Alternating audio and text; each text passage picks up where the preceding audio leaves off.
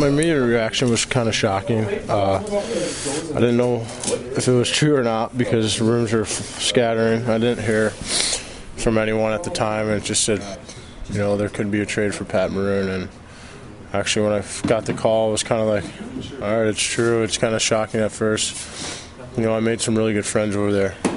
Um, you know, I was a close group of guys. I was there for four years, and you had a lot invested. Yeah, I did, and it was just I was excited to be a part of it, and part of the run this year, and you know that's it's part of the game. It's part of the nature of the game, and that being said, I think me coming here though is a good opportunity for me, and like I've been saying before, it's it's really good for me and good exposure. You know, to be coming here and kind of be a leader in here and you know, I know what it takes to win in Anaheim. You know, they show me the ropes how to win hockey games over there. So if I can do that, bring bring that into this locker room, I think we'd be pretty good, be successful, and especially with the, I guess you can say the rebuild, but I don't really, you know, with Connor McDavid kind of controlling, watching him play the other night in Buffalo, it's just amazing. You know that that kid can play the game, and this team can be really good in the future.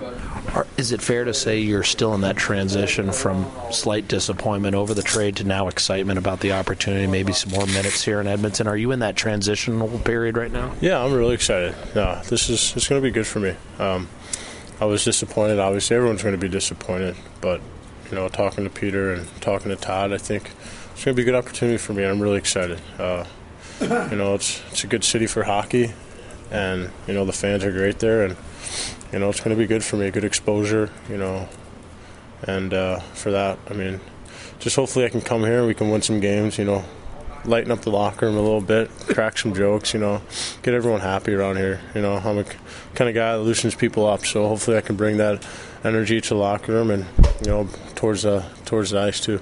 And on the ice, finally, uh, what's the key to kind of transitioning with some new teammates? Obviously, you played everywhere in the Anaheim lineup, yeah. so you knew all your teammates' yeah. games. Here, you know none of them. So, yeah. so what's the key to kind of making that transition as smooth as possible? Just got to play my game, play simple. Um, you know, get pucks deep, play hard, be physical, go to the net, create create space for my line mates. Use my skill because I'm a big guy with pretty good skill, so I got to use it. I can't be tensed out there. I got to just go out there and play my game. What I was doing in Anaheim, and like you said, you know, I, I was on the top line for a bit. I was on the second line. I was on the third line. I was on the fourth line. So I know what it takes to be play with good players. So you know, I've done it before, and if I get that opportunity, I'm just gonna you know take advantage of it. I can't look back. I can't.